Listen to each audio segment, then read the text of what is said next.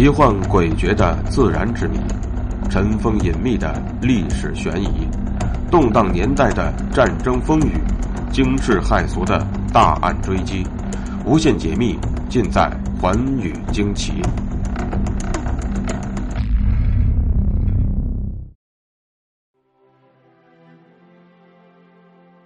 大家好，欢迎收听《寰宇惊奇》，我是东方。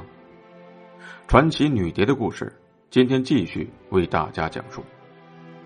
今天故事的主人公名叫肖明华。在东方为大家讲述的这十位传奇女蝶当中，肖明华是一个特殊的所在，因为他死后的墓碑上只有“肖明华”三个字，没有他的生卒年月，也没有他生前的头衔，而他在投身革命时。曾经说过的一句最为朴实的话，便是：“我愿意把我的一切献给党。”一九二二年八月，肖明华出生于浙江省嘉兴县。小学毕业之后，他考入了河南省立开封师范。在抗战爆发之后，他跟随父母辗转到达重庆。一九四一年，他从重庆师范学校毕业。当上了小学教员，在教了两年书后，到了一九四三年的秋天，肖明华以优异的成绩考入了白沙国立女子师范学院的国文系。抗战胜利之后，肖明华在朋友的帮助之下，在北平师院继续深造。在校期间，肖明华碰到了在重庆便认识的教育心理学教授朱芳春，而那时。朱芳春早已参加了我党的地下活动，于是他经常推荐给肖明华一些革命理论的书籍，启发他的革命热情。此时正值解放战争期间，北京如火如荼的爱国学生运动给肖明华极大的教育和鼓舞。一九四七年九月，根据肖明华的表现。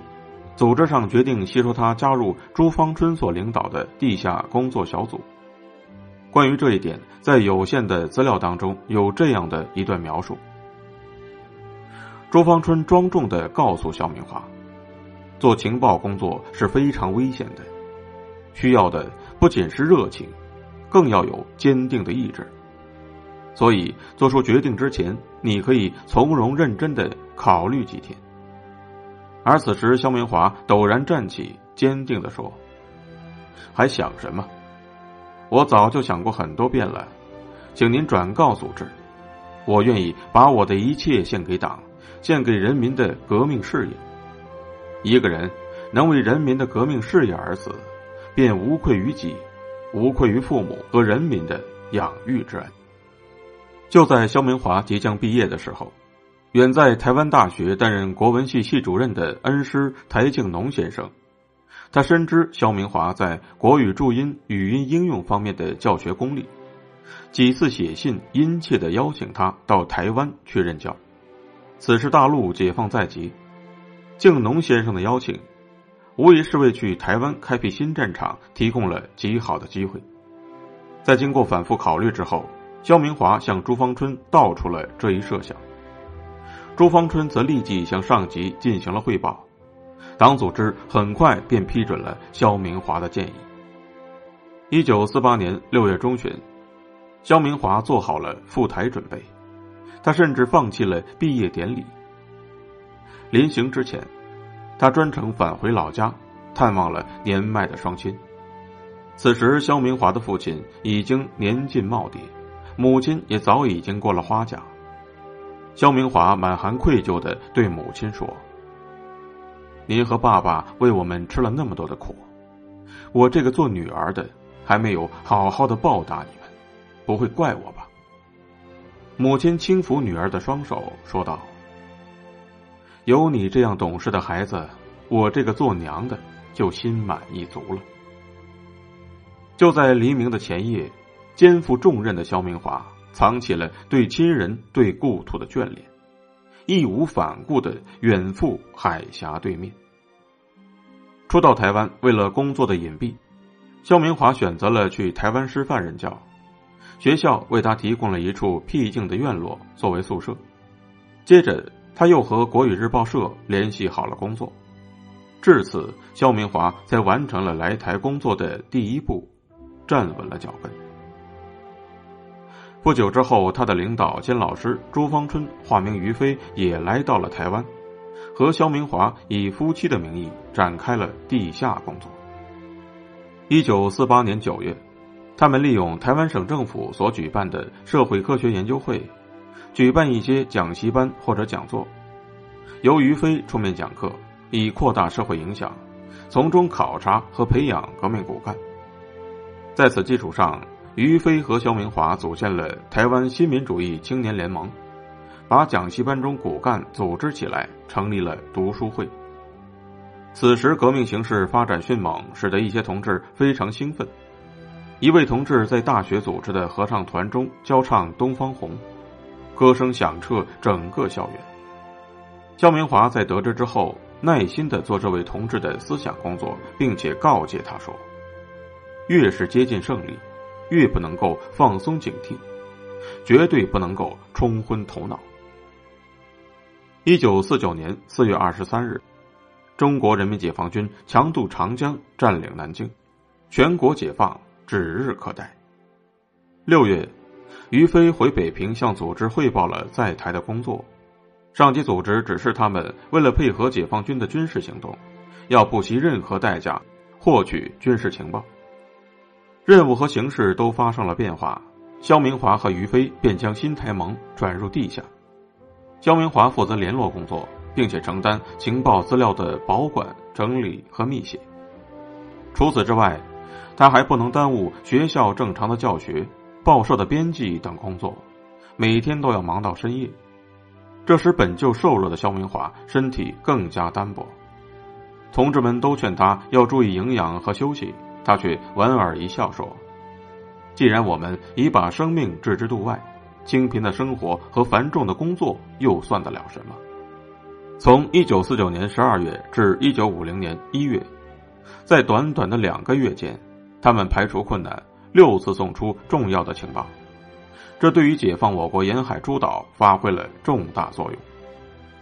大陆彻底解放之后，逃到台湾的蒋介石为了稳住风雨飘摇的统治，宣布全岛戒严，整个台湾岛立刻淹没在白色恐怖之中。一九五零年二月四日。肖明华请三哥肖明柱到自己家中过生日，正当他们欢叙手足之情时，外面传来了敲门声。两个陌生人借口请于飞演讲，毫不客气的走进了房间。肖明华临危不乱，面带微笑接待客人。陌生人没有发现异状，又没有找到于飞，只好悻悻而去。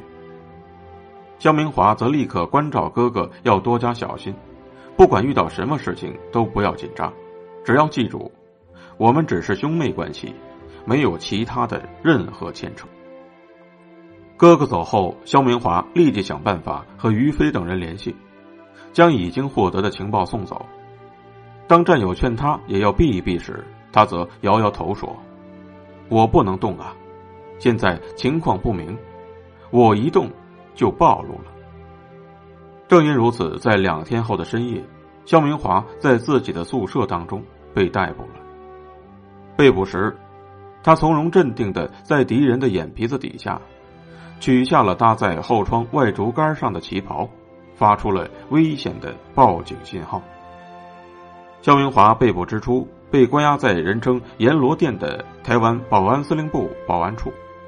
关于肖明华在这个阎罗殿当中的遭遇，有一份资料。是这样记载的：阎罗殿里残暴的小鬼们对他施以电椅、老虎凳捆绑吊打，五天五夜不许他睡觉，妄图使肖明华在长时间的疲劳中失去自制力，不能够进行正常的思维判断，继而从他纤弱的身上得到情报。然而，肖明华却以超人的毅力和勇气，经受了非人所能承受的煎熬。他对暴力狡诈的敌人郑重的宣告说：“我是一个拥护共产党、拥护革命、支持共产党推翻国民党反动派的革命者。”一位曾在敌人看守所做勤杂工的人回忆说：“他曾经亲眼看到肖明华所遭受到的酷刑。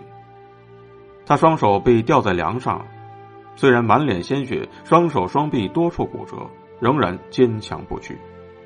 不断的昏去醒来，他也只是对那行刑的狱卒轻蔑的一笑。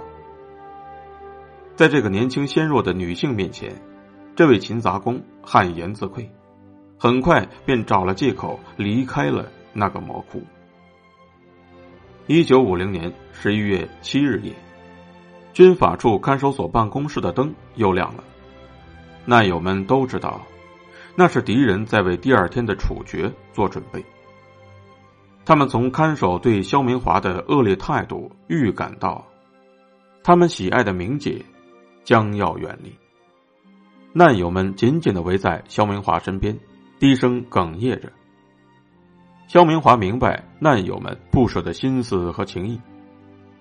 他缓缓的站起身来，走到窗边，看一眼不远处的灯光，又坐在自己的铺位边，微笑着说：“我早有准备，不要紧，大家去干自己的事情吧。”他拿出了离开家时母亲送给他的黄杨木梳。因为受刑，手指骨折。他早已不能够自己梳头了，只好请一直为他梳头的难友小黄再梳最后一次。小黄流着眼泪，解开了肖明华又黑又粗的长辫子，小心的梳理起来。肖明华打开自己的包袱，取出了李清照的诗集，请难友小廖为大家朗读了《夏日绝句》。生当作人杰，死亦为鬼雄。至今思项羽，不肯过江东。如此刚烈的诗句，伴随着难友们的低声抽泣，萦绕在牢房之中。十一月八日凌晨，黑暗的牢房门打开了。肖明华沉静的站起身来，整理好头发和衣装。和难友们告别，永别了，姐妹们，愿你们早日自由。他高昂着头，站在戒备森严的军警中，听完了军事法庭的宣判之后，他平静的坐下，从容不迫的拿起笔，留下了给亲人的最后嘱托。随后，肖明华被绑上汽车，押往马场丁刑场。